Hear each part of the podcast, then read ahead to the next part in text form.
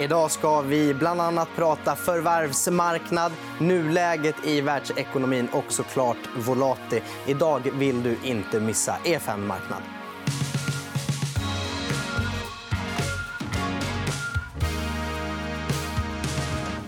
Då säger jag välkommen tillbaka till studion till Patrik Wallén. Tack så mycket. Kul att vara här igen.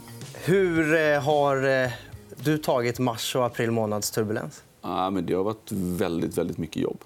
Eh, började väl redan på sportlovsveckan när vi, jag var nere i Österrike och vi började prata om vad är det som händer. Och började förbereda oss och se vad vi kan göra för att ta hand om vår personal. Och, och så där. Och rätt snart började titta på finansiering. Och sen har det varit stabsläge ända fram till, till nu. Typ. Och väldigt mycket Teams-möten och eh, telefonkonferens.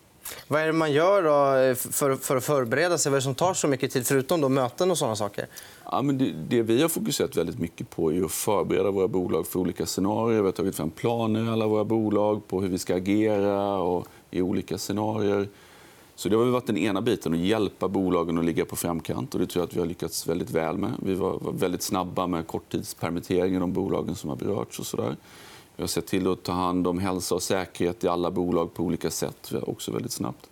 Och sen på volatinivå så var det ju att säkerställa likviditet. Så vi drog på alla våra eh, RCF och checkar och ja, massor med såna saker också. Har det varit svårt att få tag på likviditet? Ja, vi var väldigt tidiga. Så eh, det var, och vi hade liggande avtal som vi kunde dra på. Eh, så att vi, det gjorde vi. Men om ni hade velat ge er ut nu och försöka ställa ut en obligation eller liknande tror du att det hade varit svårt? Obligation hade nog varit väldigt svårt. Mm. och bankfinansiering, vi har väldigt gott eh, kreditutrymme så vi behöver inte någon mer bankfinansiering. Nu har vi väldigt god relation med vår bank så vi hade säkert kunnat ordna det men det har inte varit aktuellt än. Nej. Ja, men skönt i alla fall ja. att det är, ligger till så. Mm. Eh, hur, hur orolig är du då för världsekonomin framgent? Jag är ju alltid, eller alltid, de senaste åren har jag varit så rätt orolig över konjunkturläget.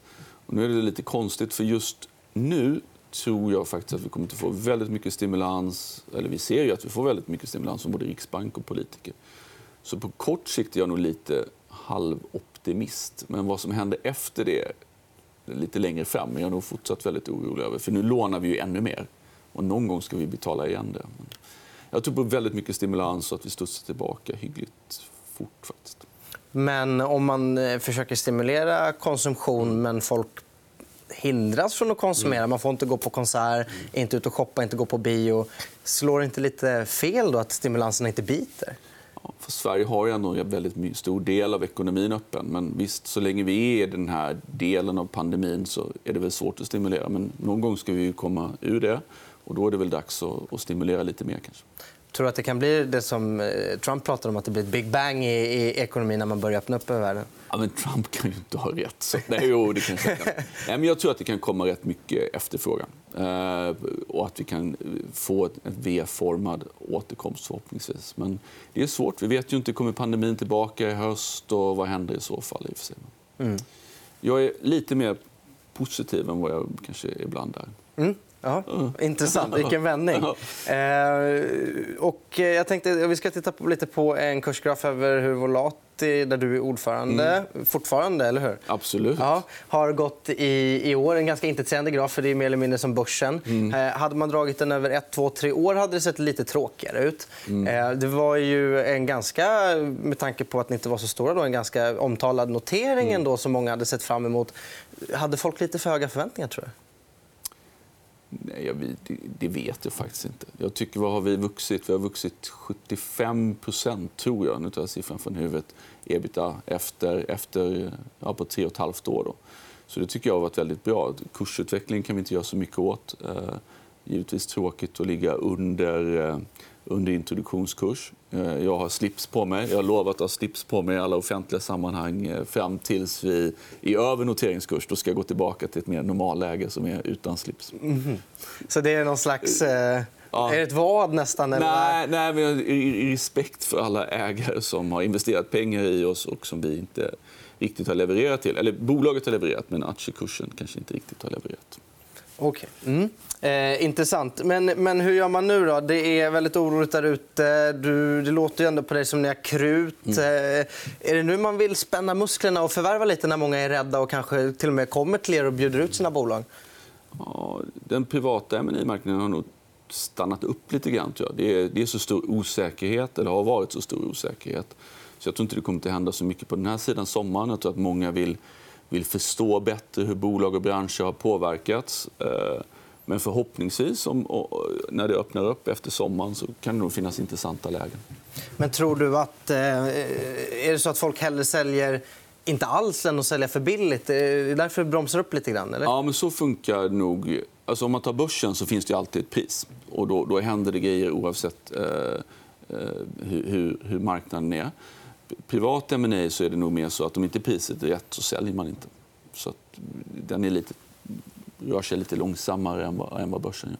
Som, som, om jag frågar dig nu, har det kommit fler sista månaden till dig än normalt och velat bjuda ut sina bolag? Så är svaret nej måste jag tänka efter. Nej, men då är nog svaret nej. Ja. Uh, uh, det är inte så att det har torkat ut helt, men det, det har blivit en liten paus. kan man säga. Mm.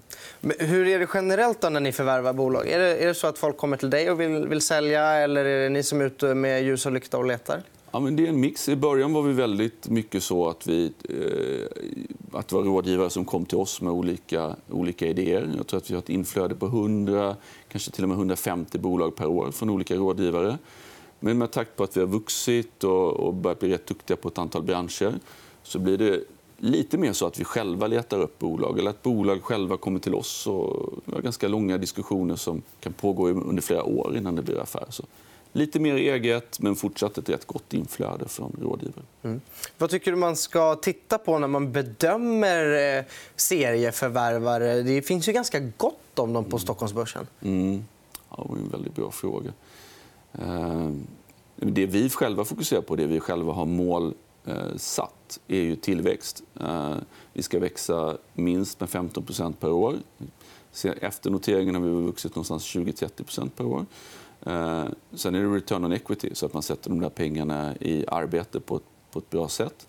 Eh, och T är skuldsättning, att man har en rimlig skuldsättning så att man kan sova gott om natten men att man ändå har lite hävstång som hjälper till att skapa en bra avkastning på det egna kapitalet har... Eh, jag såg eh, en liten diskussion på Twitter igår eh, där man reflekterade över att Stillfront, som är en dataspelsförvärvare, de växer väldigt mycket på översta raden men EPSen krymper för de ställer ut nya aktier för att mm. förvärva hela tiden. Finns det en risk att det blir för mycket jakt på att hela tiden växa översta raden och förvärva? Ja, men det där är ju, en superbra fråga. Jag hade inte tänkt på det innan vi noterades att det kunde vara så eftersom vi har, vi har bara gjort nyemission en gång under alla de här 17 åren vi har varit igång. Och det var i samband med vår IPO. Så det är den enda gången vi har spett ut stammatchägarna. Så att vad vi har gjort nu i våra nya finansiella mål så är det faktiskt så att vi mäter ebitda per stammatch. Det är en jätteviktig poäng. Därför att som ägare är man ju intresserad av eh, din värdetillväxt och inte bli utspädd hela tiden. Mm. Ja, intressant. Och, eh, om vi... Eh, om vi pratar lite grann också om i det här spe speciella läget man är i. Mm. Gör ni någonting annorlunda på förvärvsagendan eller är det bara att den är lite pausad? Nej, men den är nog lite pausad. Sen tror jag att vad som händer nu, vilket vi har haft en del fokus på innan, är att man få ett större fokus på kompletteringsförvärv, saker som man kan lägga till till våra existerande affärsenheter eller affärsområden. För Det är branscher man kan. Man förstår kanske om de påverkas och i så fall hur de påverkas av covid-19. Och, och, risken blir därmed lägre. Samtidigt så har man kanske synergier, möjlighet att göra de här bolagen lite bättre vilket också är, kanske skapar möjlighet att, att hitta en prislapp som passar både köpare och säljare. Mm. Nu ska vi prata om eh, ett affärsområde ni har som heter handel. Mm. Jag har förberett en bild på vilka bolag som ingår, mm. som lär dyka upp när som helst. Eh, du ville själv lyfta fram det här. Varför då? Ja, men jag tycker handel är ett fantastiskt fint affärsområde som dessutom just för tillfället går väldigt bra. Så då är det lite extra roligt att prata om det. Mm. Och ibland tycker jag att våra bolag eller affärsområden får lite för lite uppmärksamhet.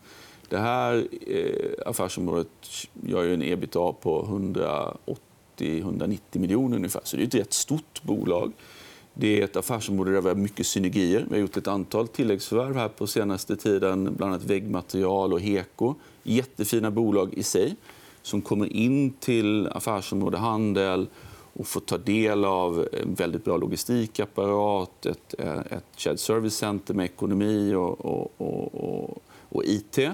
Eh, och där vi också har lite synergi på säljkurssidan och sådär. Så det är, ett jättefint område mm. som jag gärna pratar mycket om. Men jag tror att de kan vara, eh, dra lite nytta av att det verkar gå bra för do it yourself, bygga hemma, snickra i trädgården? Ja, men som man såg i vår senaste kvartalsrapport som kommer häromdagen så har vi ju en väldigt god efterfrågan. Så det, det går första kvartalet gick bra och som vi rapporterade i, i kvartalsrapporten så har april också eh, haft fortsatt stark efterfrågan, vilket är jätte, jättekul. Mm.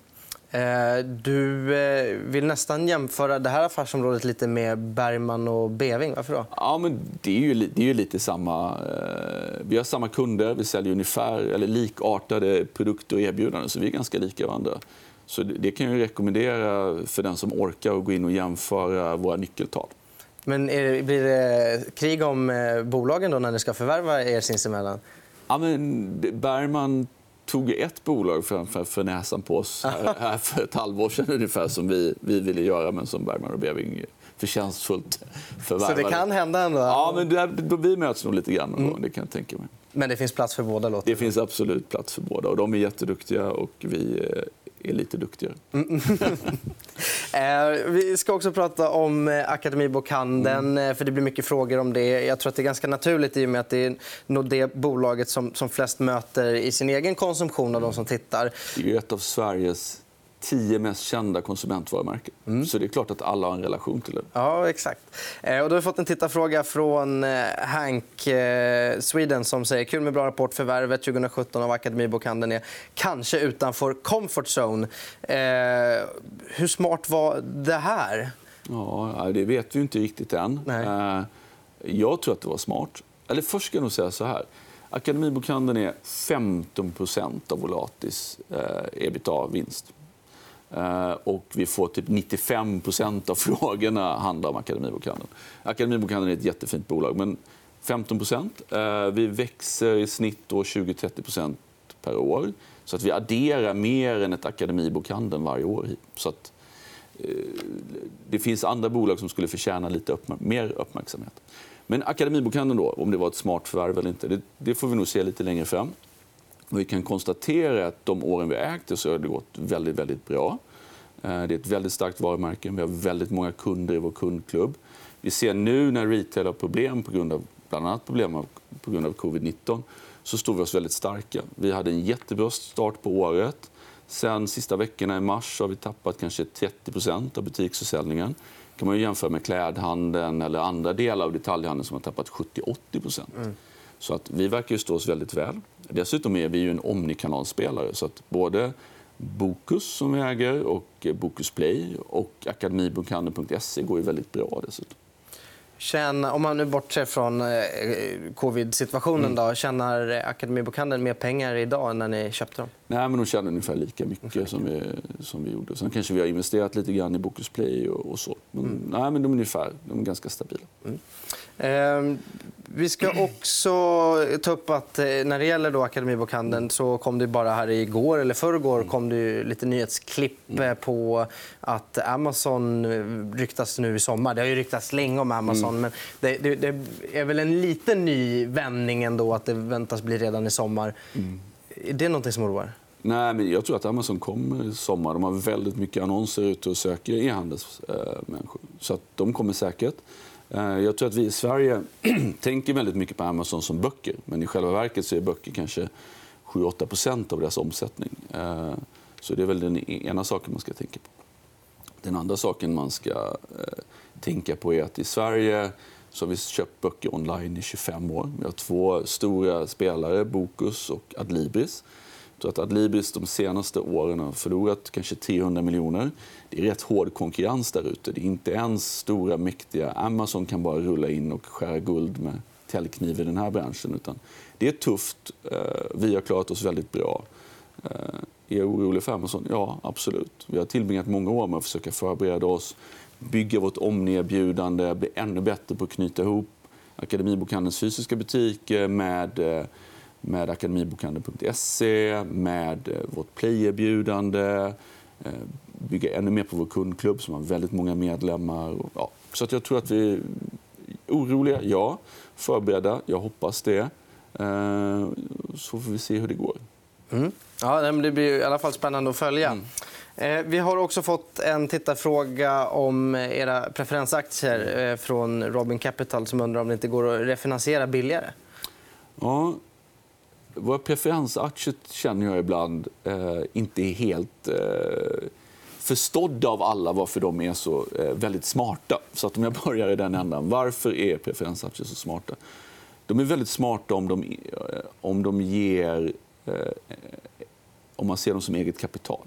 Om man ser dem som bankfinansiering så är det klart att det är osmart. Nu vet jag inte vad de gillar just nu. 7 kanske. Ja, och det, och jag tror att vi, vi lånar just nu hos banken på 1-1,5 Eh, så att det skulle vara ett sätt att se på det. Så att skulle man kunna ersätta PF med banklån på 1,5% så ska man göra det.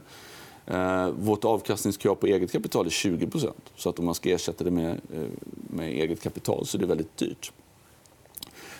Hur man ser på det här beror på vilken belåning vi har. Den belåningen vi har just nu skulle möjliggöra för oss att kanske lösa in dem.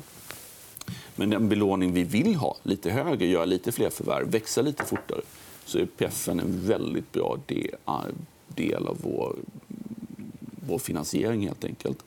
Och I dessa tider ska man kanske också understryka ur ett, ur ett eh, stamaktieägarperspektiv att PEF är eviga. Vi behöver aldrig lösa in dem. Vi behöver betala utdelningarna på dem, men de förfaller aldrig. Och de företag som idag sitter med mycket obligationsförfall skulle, eller banklån som förfaller skulle nog tycka att det var rätt skönt med eviga instrument. Så att jag tycker preffen är väldigt bra och är en väldigt naturlig del av, av vår balansräkning. Skulle vi gå in i en fas där vi växer lite långsammare, då blir det en dyr finansiering. Och så länge vi växer som vi gör nu med ja, 20, 15-20 och ibland lite mer procent per år så är det en väldigt bra del av. Och vitsen med... Så svaret till Robin var nej, vi tänker inte lösa dem just nu i alla fall. Men, men vitsen med att de har eget kapital är då att då ger, det er större möjligheter att låna på andra sätt. Exakt. Ja. Precis. Och så ska man komma ihåg att eh, preferensaktieutdelningen, om jag kommer ihåg rätt, är 62 miljoner per år.